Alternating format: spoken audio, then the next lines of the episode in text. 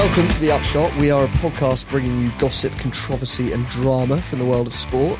It's me, Jack Rivlin, the founder of The Upshot. I'm joined by Zachary Sweeney Lynch from The Upshot. Hello, Jack. And Mickey Down, creator of Industry T V series.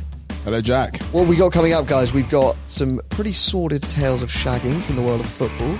That's it. The end. Who's it a podcast for, this? If you like sport, but you hate The Athletic's ten thousand word features on Pep Guardiola's tactical evolution in the past three months, but you love a bit of Jack Grealish necking shots, then the Upshot podcast is for you.